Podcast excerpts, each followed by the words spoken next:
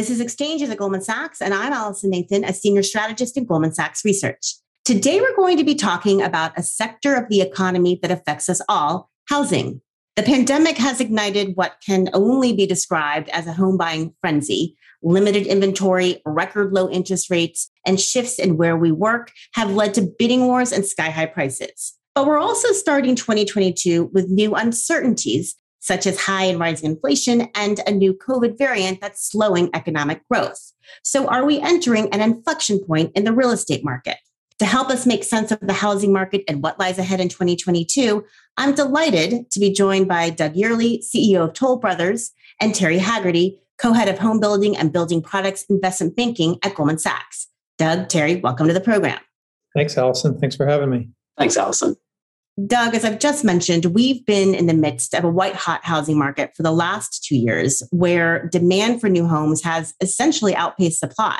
First, talk about some of the drivers of this demand, as well as the challenges that have made it hard for new home construction to keep pace, and also how Toll Brothers has navigated this environment. Sure. So, if we go back to the winter of 2019, 2020, the market was poised to really be strong. There had been 10 years of undersupply of homes. Millennials, 70 million millennials, were just approaching their age of wanting to own their first house. So before COVID hit in March, we were enjoying the beginnings of a really good winter spring selling season because of this imbalance between supply and demand over the last decade. The last 10 years, leading into COVID, this country built significantly less homes than each of the prior four decades. And then COVID hits. You know, Toll Brothers stock went from $50 to $13 in two weeks. Wall Street never thought we'd sell another home. The first couple of months of the spring of 20 were slow as everybody was absorbing this new normal. And, you know, we're all at home. I remember walking the dog in suburban Philadelphia and somebody came towards you walking the dog, you'd go to the other side of the street you know, we were scared. Nobody knew what was going on. And then by May, just two months after we all went home, we started seeing these green shoots of significant demand coming out. Our sales teams, we stayed open. And in most of our markets, we were allowed to continue to build. Some states shut down construction. And then through the summer of 20, all the way through to today, we have experienced the hottest housing market I have seen in my 32 years at Toll Brothers. And it was driven by those fundamentals I mentioned going into COVID of significant imbalance of supply and demand, 10 years of pent up demand that hadn't come out. The millennials now in their mid 30s buying their first home, very low interest rates. In the spring of 20, the Fed dropped rates pretty dramatically. So if you were a renter in the spring of 20, because rates were so low, you could own a home for the same monthly payment if you could you know scrape together 10 20 30000 dollars for a deposit when you look at the monthly payment for the starter home market that's what led the starter home market led for those reasons. Just affordability was tremendous. The resale markets got incredibly tight as very few people were putting their house on the market. They didn't want people coming through their homes touring their homes you know in the midst of the worst of covid. And so the new homes compete home builders all compete with resale inventory. That dried up prices went up dramatically on the resale market, which gave people equity in their home they never thought they had. So they were able to trade up to a newer, bigger home with more equity. The stock market started performing well. So those invested in the market were wealthier. And we had these tremendous migration patterns because you could work remotely it became a perfect storm. You know, it was a category five hurricane that turned into the perfect storm for our industry. For all these reasons, the market just roared. It slowed a little. It's not frothy anymore. It's really good. Our prices, I mentioned on our earnings call back in December, you know, our prices are up 25% year over year on average around the country. There's cost pressure, so that's obviously not dropping to Toll profitability lumber and other building materials are up significantly. Supply chain issues are acute, like nothing I've ever seen. But these have been really happy times for the builders, and it feels like it's going to continue. There's certainly pressure on rates. There's some pressure with affordability because prices are up, and the resale market is the tightest it's ever been on record, and you just can't get a house. And so that demand supply imbalance is going to continue for a long time.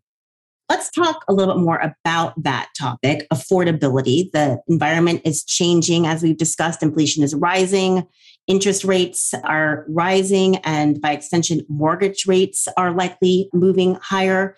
We're also beginning to see the cost of raw materials. I'm thinking lumber rising again. So, what impact could these various factors have on home buying demand and home prices going forward? And how is that all impacting Toll's strategy? Sure. So we're not sure where rates will land through all this, but it's pretty clear they're going to be going up. So even though the Fed hasn't officially had their first rate increase, which many believe could be as early as March, and remember, the Fed rate is not the mortgage rate. The Fed rate is a very short term rate, and the mortgage rate is a 30 year.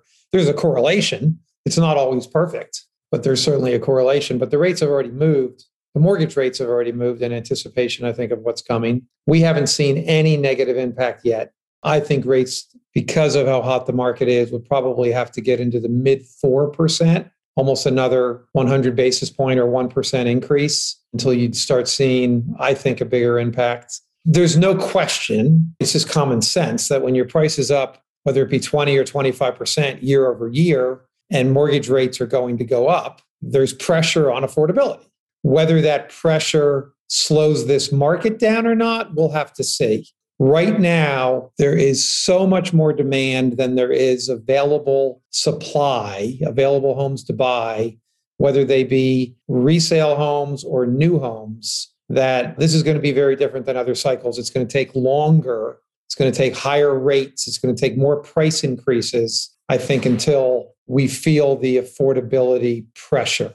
And the migration trends, again, because of COVID, because of remote working, but also because of what I described pre COVID, which is just people are leaving the Northeast. They're leaving California because the cost of living. The migration trends tend to be from very expensive states New York, Massachusetts, New Jersey, Pennsylvania, California, where homes are more expensive, taxes are higher, the cost of living is higher into more affordable places like Austin, Texas, Boise, Idaho, Reno, Nevada, Las Vegas, Phoenix, Denver, Florida, Charleston, Raleigh, you know, all these smile states. So there's less pressure on affordability when you're trading out of a more expensive area to a less expensive area. And so I think that's another reason why it's going to take longer to feel the pressure. Terry, let's bring you into the conversation. Doug has obviously given us some really great perspective, but from your seat in investment banking, how has the boom in the housing market affected strategic activity in the building products and home building sectors more broadly? And you know, what's the range of CEOs that you speak to most focused on this year? Sure. So the short answer is we've seen a meaningful increase in strategic activity in the home building space, the building product space, and also with building products distributors. Folks across the sector issued over $20 billion of equity in 2021, which was double the equity volume in both 2020 and 2019.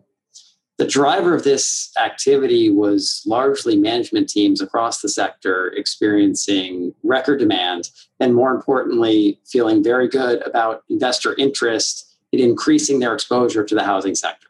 So, these things together, not surprisingly, made it feel like an optimal backdrop to take a business public through either a traditional IPO or through a SPAC merger. We also saw home building and building products M&A increase 60% from 2020 in addition to just a very supportive housing environment and overall outlook, the reasons for this increase were some of the same drivers that have increased M&A more broadly across sectors, specifically high CEO confidence, inexpensive financing, and broad shareholder and board support for strategic transactions. And I would say this has been ubiquitous across every subsector of housing. And we continue to hear from CEOs an interest on the buy side of expanding and growing their footprint, and for sellers recognizing that this is a very attractive valuation environment and it may be a good time to transact. So, which subsectors are there subsectors where you've seen more activity than others? And do you expect that to continue this year? What are you seeing from the buyers and sellers? Sure. So maybe I'll start with your second question first. In terms of what we're seeing from buyers and sellers, For sellers, it's really all about price. Sellers continue to feel good about the outlook for their businesses. And because of this, value expectations really across all subsectors have increased. For buyers, on the other hand, I would say it is two areas of focus. First is just the ability to get deals done. The regulatory environment has become more challenging, specifically for larger transformative transactions. Additionally, buyers recognize that we are in a M&A market, not dissimilar to the housing market right now. In a market like this, there is a balance between being aggressive enough to win competitive auctions, but also remaining disciplined on price. On your first question, the subsectors we expect to be active in 2022, I think you will continue to see consolidation among building products manufacturers and building products distributors given that in these sectors m&a has been a very effective tool for scaling businesses and creating shareholder value in home building on the other hand while you will likely continue to see smaller private deals i'm not as confident that we will see large public to public transactions the reason for this, without going into too much detail, is that when a home builder buys another home builder, they are not just buying the operations, they are also buying a large land portfolio. And given how land flows through financial statements, it typically takes about three years for the benefits of M&A to really show up in returns and earnings. So while I continue to believe that there is strategic logic for consolidation in the home building sector, boards and management teams are going to need to be comfortable that the benefits may not be visible for several years, but also love Doug's perspective on that as well. Yeah, let's talk a little bit about the long term trends. Doug, you've already begun to speak to some of them, but we do have people like Ivy Zelman, for anyone who doesn't know, the influential housing analyst who predicted the 2005 housing top, talking about demographics, slowing population growth, that that in itself might be a big limit to demand over the medium and longer term. So how are you thinking about some of these longer term trends and how do they affect your strategy? We're very optimistic and positive on the longer term business. The last 10 years, as I mentioned, with the imbalance of supply and demand, those were good 10 years, but it was steady and slow. It never got frothy. It never got overheated so there was no need for a correction. Longer term, you have to also, in addition to Ivy's analysis of babies being born, families being smaller, you've got to think about immigration. You've got to think about a second home market, particularly as more and more people are understanding the opportunity to work remotely. They're focused on lifestyle issues and moving to certain areas that they have wanted to live.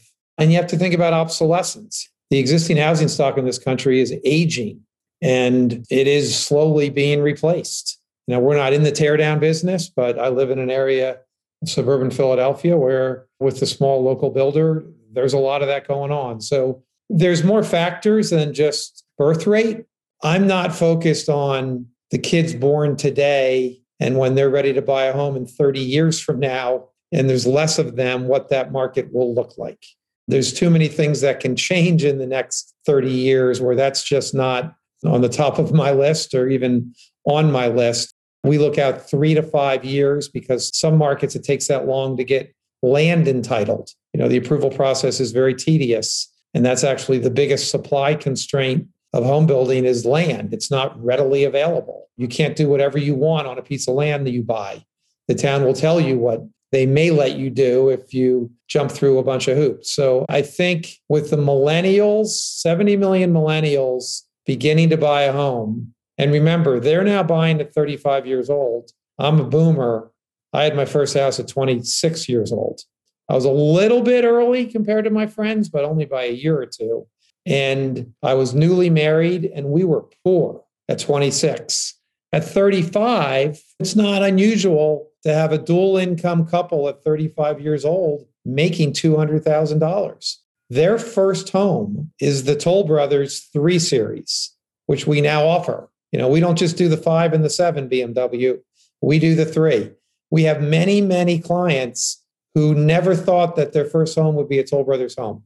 But because they are older and wealthier and we have come down in price, it's a perfect match. And so as we continue to widen the net, and as these millennials just keep becoming of home owning age when they want to own a home, And then you got 70 million boomers. They're buying their second home or they're downsizing into those smile states I mentioned. So I'm comfortable with the demographic trends, notwithstanding lower birth rates today. So I think for the shorter term, called three to five years, fundamentals are in place to continue to see some great action. Right. It's interesting that point you made about millennials. I think there is a perception actually that millennials have less purchasing power as a cohort, but that's not what you're seeing. No. You know, what's interesting on your millennial point, Allison, is I think a lot of people have talked about this generational wealth gap, which is certainly true. A fact that a lot of people don't talk about is that right now you have $35 trillion of wealth in the US controlled by folks over the age of 70. And over the coming years, that wealth is going to be distributed to younger generations naturally through inheritance, investment, and just the general economic cycle. So, again, while the wealth gap is real, it does feel like something that remedies itself over time. So, a discussion on so many trends, Doug. One of the other ones, the big trend that we can't seem to get away from on this podcast is technological disruption. It's always coming up in all of our conversations. You know, we have seen a lot of innovation and in how buyers and sellers of homes are using technology. Talk about some of the opportunities and challenges for the home building sector from that perspective and how you're seeing that evolve. Yeah, there's great opportunity for the industry because we've been very slow to adopt new technology. I was out in the field with my Timberland boots on and blue jeans working out of a trailer 30 years ago building houses, and they're built the same today. You've got 30 to 40 subcontractors. You know, we don't own a hammer. We don't have plumbing companies and electrical companies. It's all subcontracted out. They're very local, mom and pop, small businesses and from when you dig the hole to pour the foundation to frame the house all the way through, it feels very similar today as it did back then. And I think that will be slow to change. We don't have national trades, they're not all that sophisticated. There's technology that's hitting the industry rapidly when it comes to construction management software and some of the back office programming that is allowing us to be a bit more efficient in terms of how we schedule the trades, how we pay bills, how we run the job site. You know, modular construction where the house comes out on four or five flatbed 18 wheelers and gets put together in a week. That hasn't yet really caught on, particularly with the bigger homes that we build that are more custom. There is some opportunity for offsite panel and truss manufacturing, which is the wall panels and the roof trusses in fact, Toll Brothers, we have our own plants that do some of that. You know, Lennar recently announced that they're going to a 3D printing community in Texas where the homes are going to be printed with concrete out of the 3D printing technology. And that's pretty exciting to see how that works out. Robotics, where what we call closed wall systems, where a traditional panel that comes out is just the wood then you have to put the plumbing and the HVAC and the electric wires through that wood on the job site, put the insulation, the drywall on. If you can put that all together where it's a closed panel and you literally clip together panel to panel an electric clip, an HVAC clip, plumbing pipes that clip, you know, there's talk of that. So far, those companies have failed because they're just more expensive. And it's so hard for transportation to get all these components from the factory to the job site as lumber got really expensive, we started moving to steel and doing light gauge steel framing, different trade base. You know, the wood framer isn't ready to jump into the steel framing, it's completely different. So it's slow to come. FinTech, financial technology, the mortgage company, software programs, the title company, that's moving pretty well. Prop tech, as we call it, property technology, which is smart home technology and how it operates and all the related gadgets and things that we can do.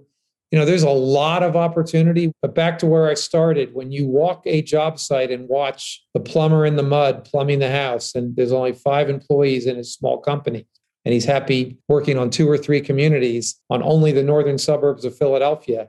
That's the business, unfortunately. And so it's been harder for us to bring these efficiencies through technology, but we're not giving up. It has to change. It will change, but it is a difficult industry to flip the switch on.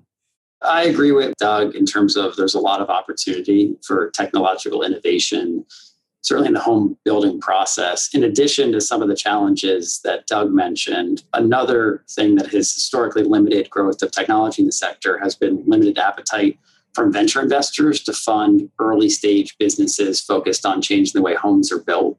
And this is because most of these early stage companies are at their core manufacturers who require a lot of capital in order to reach scale and profitability. And investors have had a preference for more predictable asset light businesses. I do think this funding dynamic is beginning to change. And as these businesses raise more capital, they will be able to scale more quickly and ultimately drive more adoption. We have covered so much territory, all very interesting. And again, it resonates with all of us as a lot of us uh, living and breathing the home market. Terry and Doug, what are both of your expectations for strategic and capital markets activity going forward? Well, I think, you know, we work very closely with Terry when we think about growth, M&A, we buy one to two small local builders a year. We call it bolt on acquisition, or just bolts on to what we're already doing to either enter a new market or to just get bigger in an existing market. I don't know when it comes, but there is opportunity in this industry for consolidation, public to public. There's a lot of builders, there's a lot of public builders, there's some large private builders, and we overlap a lot in what we do. And it's a lot harder than when regional banks merge or national banks merge but I think at some point you're going to see more of that. And so I think that's going to accelerate growth for certain companies. And so we'll keep our eye. There's nothing going on now. We're always in the conversation as the other publics would be. And there have been very few large public to public mergers, and some have succeeded and some have not. So I think we need to keep our eye on that. And we expect 2022 to be another robust year. On the equity side, we're still early in the year. We've already had one IPO announced in the sector, as well as several equity issuances completed. As it relates to M&A, there continues to be a high level of strategic dialogue between targets and potential acquirers. There are, of course, various known and unknown risks that could halt this activity, but based on what we are seeing today, we expect it to be another busy year. Doug and Terry, thanks so much for sharing all these insights. We are all going to sit and watch and see what happens with the home market ahead. Thanks again for joining us today. Thanks, Allison. Thank you. That concludes this episode of Exchanges at Goldman Sachs. Thanks for listening. And if you enjoyed this show, we hope you subscribe on Apple Podcasts and leave a rating and comment. This podcast was recorded on Thursday, January 20th, 2022.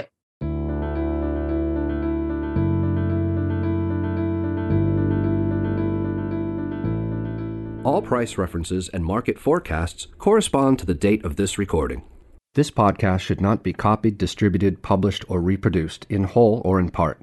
The information contained in this podcast does not constitute research or a recommendation from any Goldman Sachs entity to the listener. Neither Goldman Sachs nor any of its affiliates makes any representation or warranty as to the accuracy or completeness of the statements or any information contained in this podcast, and any liability therefore including in respect of direct, indirect, or consequential loss or damage, is expressly disclaimed.